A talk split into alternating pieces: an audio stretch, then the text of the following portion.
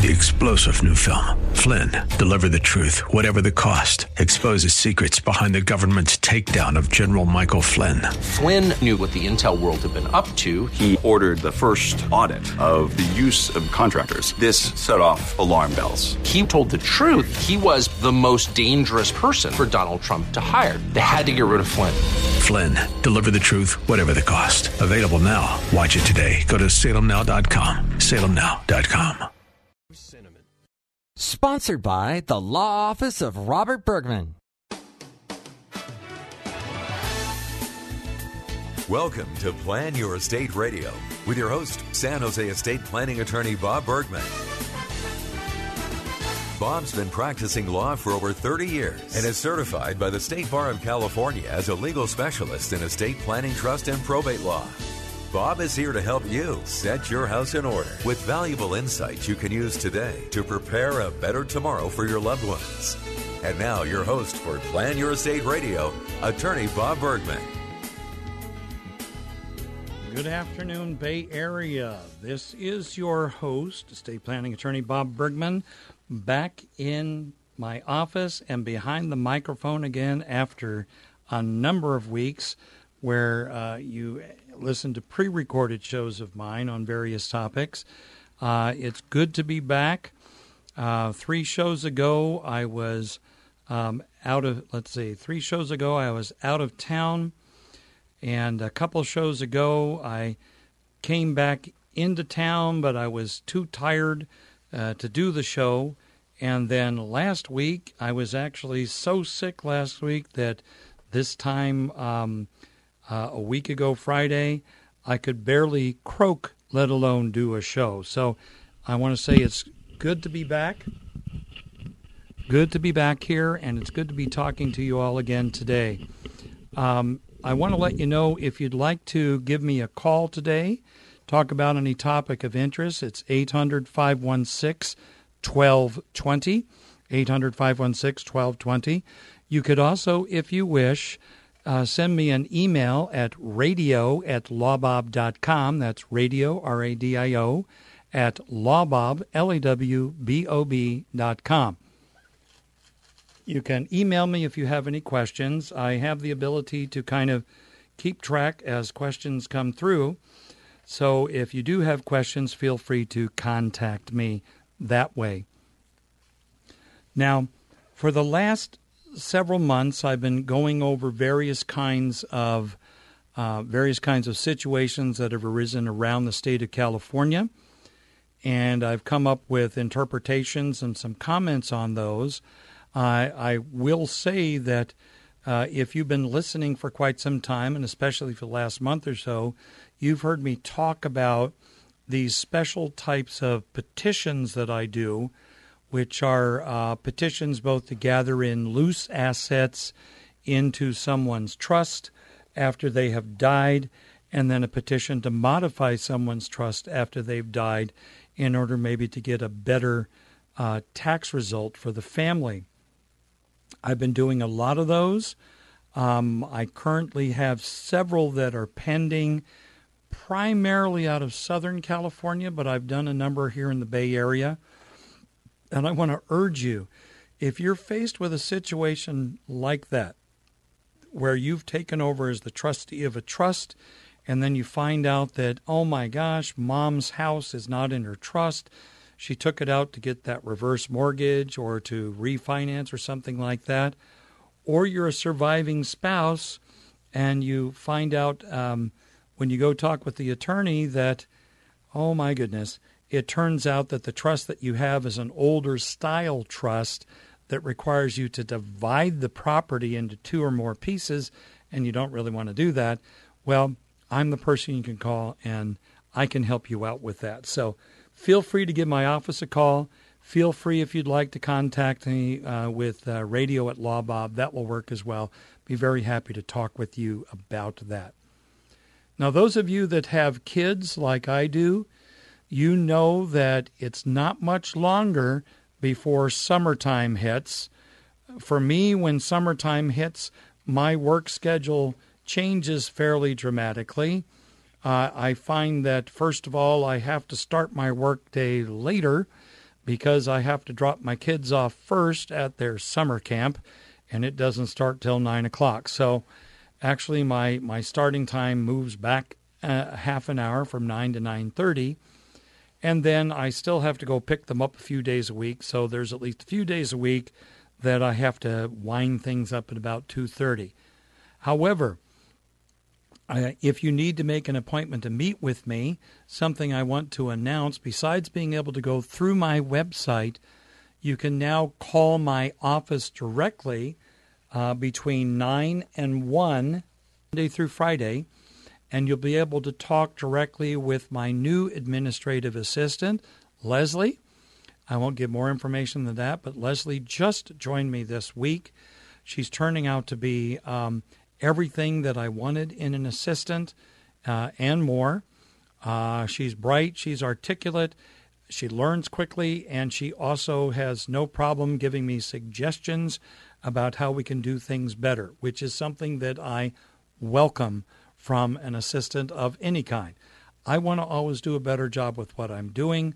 I want to ha- do it more quickly, more efficiently, make it easier for the clients, and solve problems as quickly and efficiently as possible. That's how I was raised, and that is kind of my approach as an attorney as well. So what I'm going to do right now, unless uh, unless someone wants to give me a call at 800-516-1220, I'm going to jump right into looking at some of the situations that have come up around the state of California and see uh, see what some of the situations come up and answer some of these questions for people. Now, here's one out of Southern California. Give me a chance to shift things around a little bit here so I can see it a little better. Says, uh, My wife was named co executor with a stepbrother by her father. The uh, proceeds of the estate sale will be split among seven siblings, expected to be less than half a million dollars. Both the trust and the will was established by my wife's parents. Now let's stop right here and say the wife might be a co executor on the will, but I think the person's really referring to a co trustee on the parents' trust. It's a different title and actually has different responsibilities. So both of the parents are gone. They wanted to know do we pay taxes, if any, from the lump sum distribution of the proceeds? or are the individual siblings responsible for their respective proceeds? I'd start start first by saying that unless there's a distribution that's including something that hasn't paid taxes yet, like an IRA or a 401k plan, at a half a million dollars, there is no federal estate tax doing it all on this. In, in fact, if there's assets in there, as a general rule, if they were owned by the trust and owned by the surviving spouse in that trust, things like real estate, stocks, bonds, mutual funds, precious metals, jewelry, works of art, uh, collections of various kinds, all of those will be revalued to the market value on the date that the father died. And when it is sold, um, as long as it's not sold for more than what it was worth when the father died, there's probably not going to be any tax liability at all for these siblings. Probably not any at all. Now, I can't say definitively there is no, uh, there is none, but uh, but the reality is that uh, most estates in that in that state probably there will be no taxes. But you'd have to look at the trust to see how it was set up in order to be sure. Now here, um, this says, Is my wife entitled to my property if we're still married, but she remarried in another state?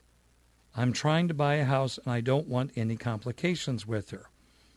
Well, I think the first thing I'd ask this person is, Why are you still married with this person?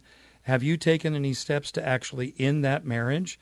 The second thing I'd point out that if the wife is remarried, either she did it because she thought she's no longer married or she doesn't care and she's now basically a bigamist, which means you have married more than one person at the same time. I don't know if I can specifically address this other than the wife might still be entitled to the property if you're married. Um, but you know what? I'll cover a little bit more of that after the break. So uh, if you're listening, stay on. We have a few commercials to do, and then we'll be back. This is estate planning attorney Bob Bergman, and I'll pick this question up after the break.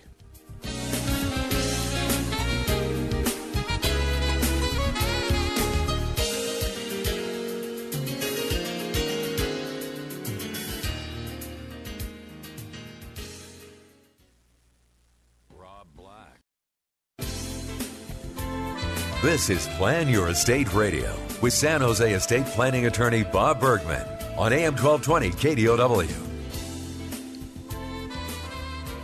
Hi, welcome back. Before the break, I was talking about a situation someone's facing here in California. Wanted to know if his wife was entitled to his property if they're still married, but she remarried in another state. And the situation was this person's trying to buy a house doesn't want any complications.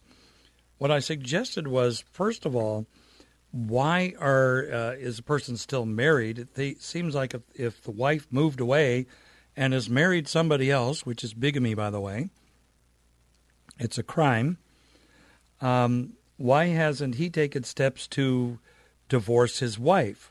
That being said, and getting beyond the dynamics of this, the question is could his wife, who has remarried, somehow claim his property if he buys a house? Well, I'm going to address it from uh, both a minor family law standpoint, which I'm not a specialist in, but essentially, if they are living separated, if they're separated and they have separate finances, it's likely that she has no direct claim against the property that he may buy. However, if he dies and is still married with his wife, who has married someone else in another state, she might be able to claim some share of of the property that he bought because she's the surviving spouse. So, in a situation like that, like anything, don't leave loose ends around like this. That's not a good idea. It needs to be taken care of right away. Okay, um, see. All right. So, if there is an irrevocable trust that was set up and there is, um, oh, here we go. Mom has been acting as a trustee on her grandfather's trust for several years since he passed.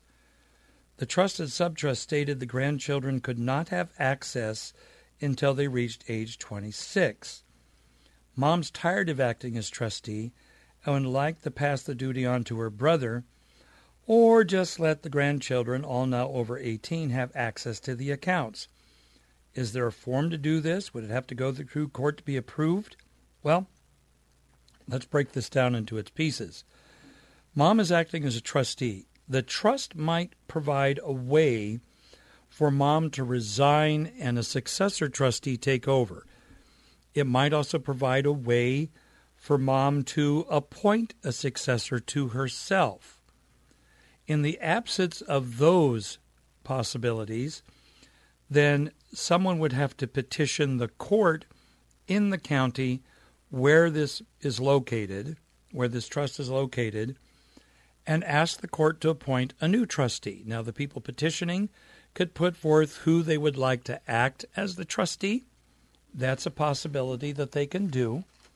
Um, but uh, if there is no one, they may need to hire a professional trustee and put them forward to the court to take over.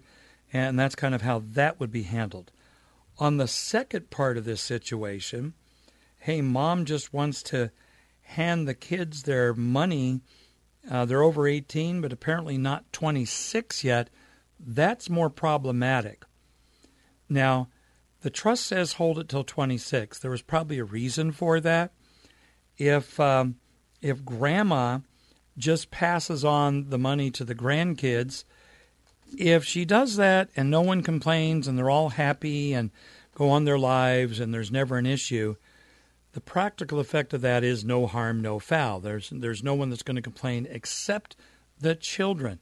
Why or the grandchildren? Why would the grandchildren complain? Because let's say grandma gives a hundred thousand dollars to little Johnny who's twenty years old, and he says, "That's cool," but he's twenty years old. He doesn't know how to handle money, maybe. So he goes and he blows it all. Well, you know what? Little bright boy Johnny might get the idea that, hey, wait, grandma should have held on to this until I was 26 when I was older and more mature. You know what? The grandson could sue grandma for distributing the assets to him before he was supposed to get them at a time when she knew or should have known that he was not really competent to receive that inheritance. Um, and it might very well be that he could get a judgment against grandma for the money that he lost because she gave it to him. It's kind of a messed up world, I agree, but that's the reality of what can happen when people decide they're just going to act contrary to what a trust says. So, this person asked me, I would say, no, unless you want to go to court with the consent of all of the grandkids and have the court agree it's okay to do that, then you're protected. Pretty much you can do anything as a trustee, uh, even maybe things that aren't specifically allowed by a trust, if you go to court and ask for permission and the judge says that's okay. Here's someone who asked We used to live in Nevada. Now we moved to California. Is our living trust good in California? we have a house in Nevada that was free and clear, and now we have a mortgage on it. Well, the latter part's not really important. What's important is is the trust good? Answer is yeah, it's good. It's kind of good anywhere. Whether or not it has all the things it should have now that you're in California, that's a separate question of is it good? It's probably going to work fairly well in California because Nevada is a community property state and California is a community property state. Now, that's uh, since it said we, I'm assuming we're talking about a married couple here. So it's probably going to work pretty well here in California. One of the things about Nevada law in general in estate planning is a lot of the estate planning laws in Nevada, they pretty much adopted from or borrowed directly from California law, like their power of attorney law, their advanced health care directive law, I think those largely came from California, and Nevada has a tendency to look at what California is doing, ask themselves at the legislative level, is that something we want to do? And if so, then they make it part of their law. Nevada basically has a part time legislature, and because of that, they only get together now and then to talk about things they should change. And uh, in the area of estate planning, they often look at what California has done. So it's probably going to work fairly well in California if it's a Nevada Community Property Trust. Okay. Uh, here we go. Here's someone. Yeah, I'm going to skip that one. It's kind of too involved. Now, here's someone asks a question What's the best way to find out if a signature on a trust is real? Well, you know what? we only have a short time left in this segment, so I'm going to reserve a full discussion of that. Let me set the stage, though. Father passed, stepdaughter's trustee of his and his wife's living trust. Wife dies a few years later, and uh, so this person received a copy of the trust where um, was the person was recognized but has been chosen to be excluded. So that's the setup right there. When we come back after the break, I'll continue this saga of what appears to be the person who is disinherited, but there's more.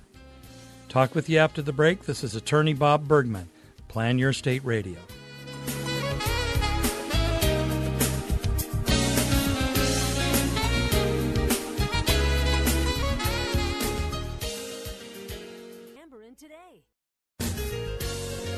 Now, back to Plan Your Estate Radio with attorney Bob Bergman.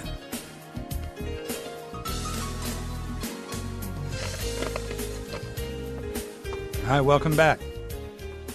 Sorry, that's what happens when you take a little break and you eat something a little bit too long. Sometimes you have to quickly swallow it. And of course, I'm sure that's never happened to any of you out there.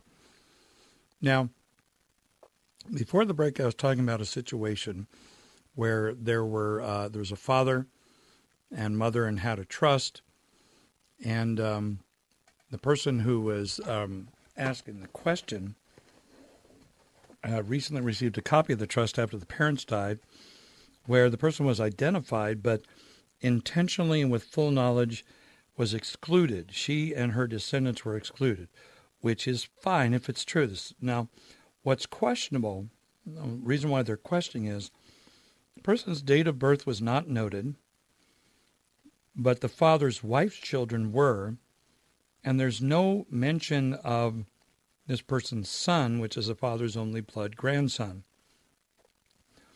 Also, there was a sale of um, grandma's house a while ago that sold around 800k, which my father had promised to me.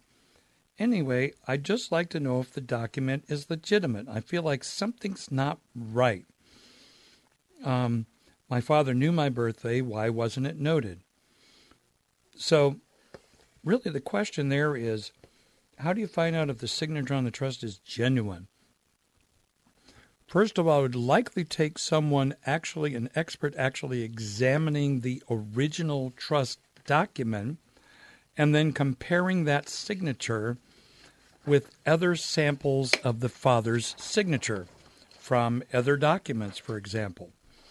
If, for, ex- for example, I could see this situation if the father was in declining health and he had signed a bunch of things in the previous year and his signature was getting progressively worse as he signed, and then this trust is signed, and magically his signature is just like it was a couple years ago, that might raise an issue as to whether or not he didn't did he actually sign it or did someone forge his signature then bring a notary in and and convince him to tell the notary, "Oh yeah, I signed that. I signed that." In, in, which case, that might still be valid if he directed somebody to sign for him. There's a lot of things that that could come into a situation like this, but really, it would take an expert to determine whether or not the signature is in fact a legitimate signature.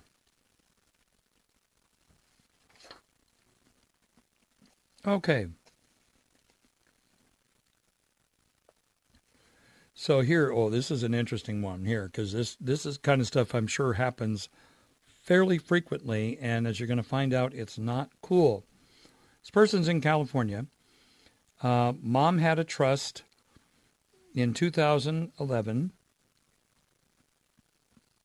and then changed it to an irrevocable trust in 2016. And that was um, about eight days could the uh, eight days before mom died, she changed it to irrevocable. Um, now the question is, until mom's death, could the trust have been changed in any way without me as a trustee being notified?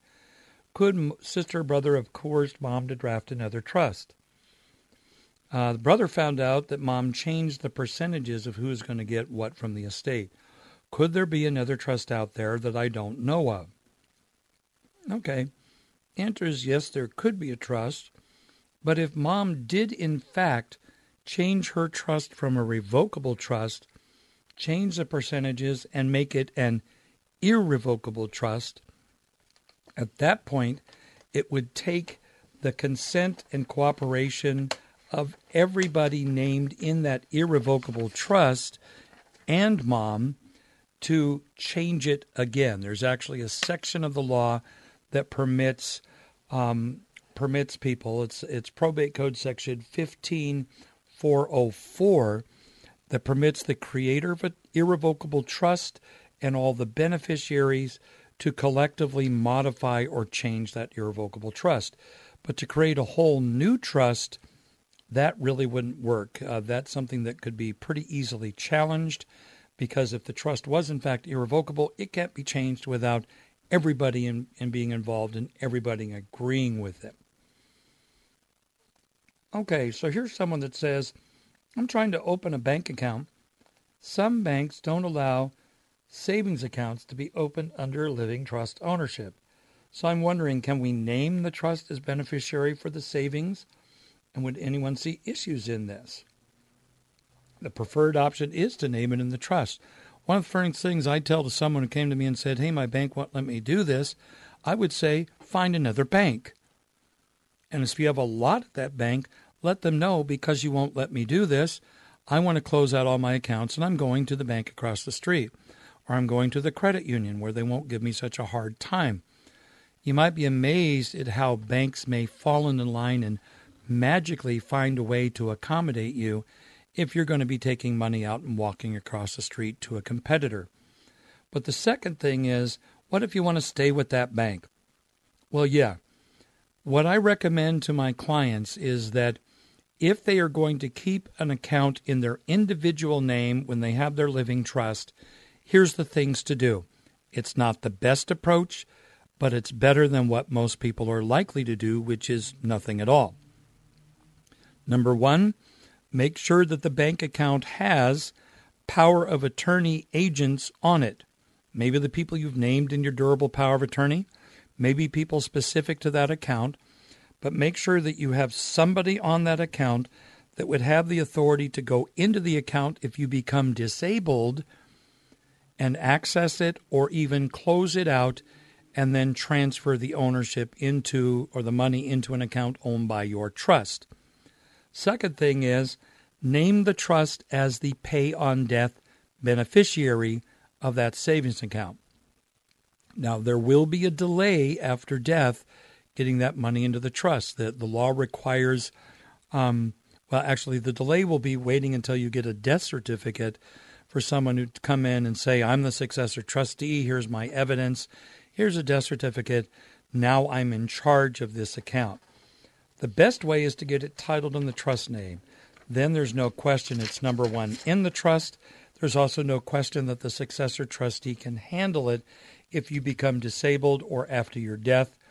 But as an alternative, what I've just outlined will work. It's just not the preferred approach to take. Okay, this this one's actually kind of interesting. Um, my ex and I created a trust 26 years ago. At the time, the trust, the attorney that created the trust, put an infidelity infidelity clause in the trust.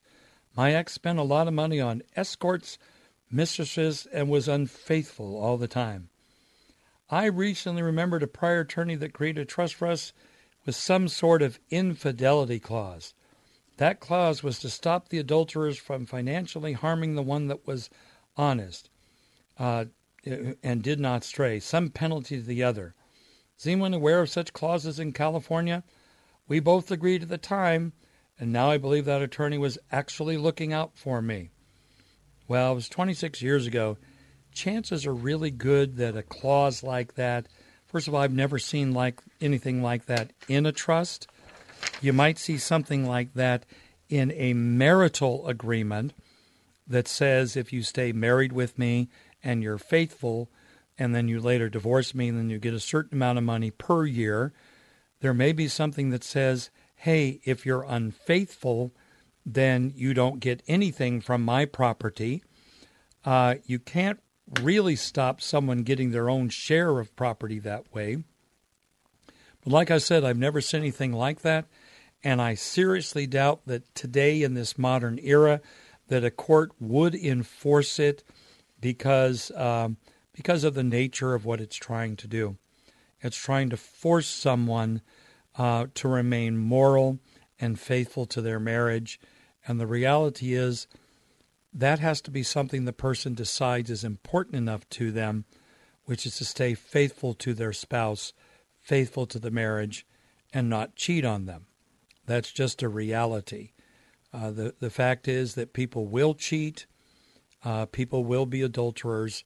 It is a condition of mankind and uh, and and so a clause like that might work in a marital property agreement where someone had a lot of assets they're bringing into um, into a, a marriage and they want to keep them protected from this kind of thing.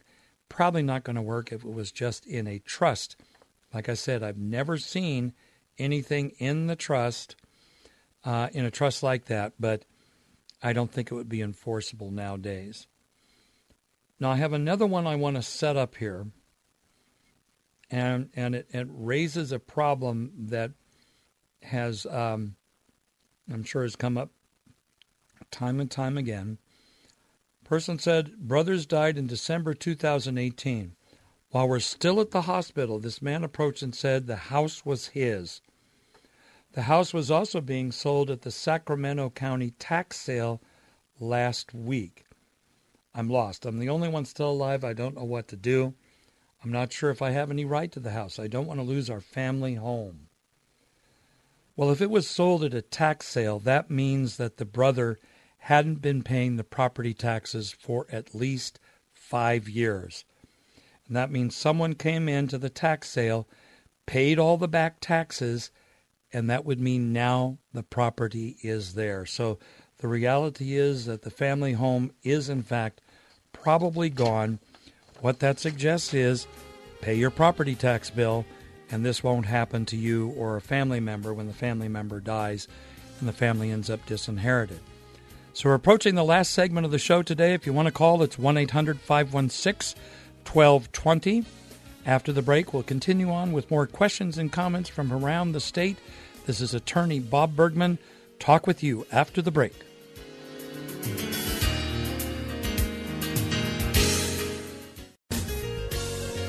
Now, back to Plan Your Estate Radio. Once again, your host, estate planning, trust, and probate law specialist, attorney Bob Bergman. Hi, welcome back. This is the final segment of our show today. Uh, last chance to call in if you have any question you'd like me to handle on the air. I will say uh, that's 800 516 1220 if you'd like to call in. I will say it is very good to be back on the air, having been off playing with uh, Mickey Mouse a few weeks ago and then uh, coming back from that and then being like completely, utterly wiped out from that and then being sick the week after that. It's it's good to be back behind the microphone. This is I enjoy being here, and I hope you're enjoying this as well. I, I want to mention that uh, I do have living trust seminars regularly in my office. I've kind of cut back to doing them pretty much one day a month. Uh, you can go to my website at lawbob.com and find out and register to there. You can go to eventbrite.com and search for the Living Trust Seminar, and you'll find my upcoming seminars. I'm happy to say that many of the people attending my seminars are fellow listeners um, to you who uh, listen to the show and, and listen to it regularly. And um, and I think if you could talk with them, they'd say they had a good time at the seminar. They learned a lot. It went by quickly, and they were entertained, which is what I the promises I make at the beginning of the seminar. It will go by quickly. You'll learn a lot, and you'll be entertained. So, absolutely free. Space is limited, so if you'd like to come, uh, register early. Okay. All right. I've been informed by my engineer, Marco, that uh, there's a caller on the line. Uh, Roger, is that correct? Roger, Yeah. are you there? Yeah. Yeah, Thanks Roger, where are you calling from today? I'm calling from California Bay Area, the tech Oh, world okay. All right. of All right. Telecom. My question is, if we make a trust on online, like LegalZoom and all that, how we can find out that all the documentations and the language and all the details are correct in that trust and will? Well, as far as far as that goes, you probably have to follow um, the advice that's given to you by LegalZoom um, right on their website, which is if you have any questions about what you're doing or what's prepared for you, you need to consult with an attorney. Now, I don't want to get into, uh, let's just say, on the air, I will not share my complete, unadulterated opinion about doing things like this online. Suffice it to say, I think that it is actually uh, shortchanging yourself. There's a lot of things that doing it yourself in this area uh, called estate planning can lead to lots of problems for families later on down the line. I'm aware of people that have used online services and and in the process they've actually created estate plans that were broken once they came came out, and uh, and would need to actually go to court to fix after someone died. So the short answer is you need to have an attorney look at it. The longer answer is if you do that, the attorney's probably going to tell you not to use it and use something that's more comprehensive. Uh, Did that answer that for you? Area? Yes, thank you. Do you have office in Bay Area? Because I'm I'm listening to your show first time today. Oh, first time. My office is in San Jose, uh, in the Cambrian Park area of San Jose. Uh, it's at 3535 Ross Avenue, Suite 308, and that's near the corner of Ross Avenue and Hillsdale Avenue. Uh, kind of pretty much right in the middle of San Jose. Easy to get to from Highway 85, from Highway 17, and the Guadalupe Expressway. Uh, I don't, uh, can I get your office number so I can make an appointment before I come in? Well, you can go to my website at lawbob, L-A-W-B-O-B dot com. There's actually a link right there on the website that says book an estate planning consultation. If you click on that link, it will take you to a place to fill out your name, phone number, and an email, and you submit that. It will take you right into my online calendar where you can look at your calendar and my calendar, find a date and time. Uh, each date you can do a little drop down to find start times, available times. Pick one. That if you pick that, it will put it on my calendar. It will send a confirmation to you, and it will also trigger automatically an email to you telling you exactly the paperwork I need you to download and fill out and bring with you. Uh, give you instructions on preparing for the consultation. There's even a link to a map with directions to my office. So it's all very automated. Uh, I'm not an engineer, but uh, my engineering friends tell me that I should have been an engineer. So I kind of take an engineering uh, flow process approach to planning um, uh, as an estate planner. So if you're an engineer, uh, we'd probably get along just fine. Okay, so it's lawbob, L-A-W-B-O-B dot com, right? That's correct. Very easy to remember. I practice law. My name is Bob. L-A-W-B-O-B dot com. I look forward to meet with you soon. And a great show. I'm Okay. enjoying it. Thank you for all the information. Great. Well, good. Keep keep listening then. Sure, I will. So I so will. Marco, okay. Thank you for calling, Roger. Um, so um, is that Roger or Raja? I am not quite sure. Uh, Marco, how much time do we have left? Okay, we got uh, Marco tells me we have 45 seconds left, so I'm going to say my goodbye now. Uh, you can visit lawbob.com for more information about my seminars or to book a consultation. You can always email me uh, through the website there. You can call me at 408 247 0444. Uh, we'll either answer or my assistant will answer, or you can leave a message. I get messages throughout the day and in the evening, and I may even call you back on the evening. So until next week, this is attorney Bob Bergman. Talk with you then. Bye bye. You've been listening to Plan Your Estate Radio with estate planning attorney Bob Bergman. For more information on today's program or to schedule a consultation, visit lawbob.com, where you'll also find information on his upcoming estate planning seminars. L A W B O B, lawbob.com, or call his office in San Jose, 408 247 0444. That's 408 247 0444. And be sure to tune in next week for more Plan Your Estate Radio. Opinions expressed in the preceding program do not necessarily represent the views of the ownership, staff, or management of this station and are for informational purposes only and should not be construed to be legal, financial, or tax advice. Seek appropriate legal advice regarding your particular situation. Bob Bergman does not offer any guarantees with regard to the outcome of your legal matter. Prior results in other cases do not guarantee a similar outcome in your case. All rights reserved. Three star general Michael J. Flynn, head of the Pentagon Intelligence Agency, knew all the government's dirty secrets. He was one of the most respected generals in the military. Flynn knew what the intel world had been up to. He understood its funding. He ordered the first audit of the use of contractors. This set off alarm bells. The explosive new documentary, Flynn, Deliver the Truth, Whatever the Cost, uncovers the facts behind this scandal. Flynn told the truth. He was the most dangerous person for Donald Trump to hire. I find out the worst enemy that I'm going to face in my life is right here in America. They took my assessment and they wanted me to change it. And I was like, I'm not changing it. They had to get rid of Flynn. With in depth interviews, archival footage, and never before seen personal records of the man behind the headlines. I just felt like I was drowning. Flynn, deliver the truth, whatever the cost. Available now. Watch it today. Go to salemnow.com. Salemnow.com.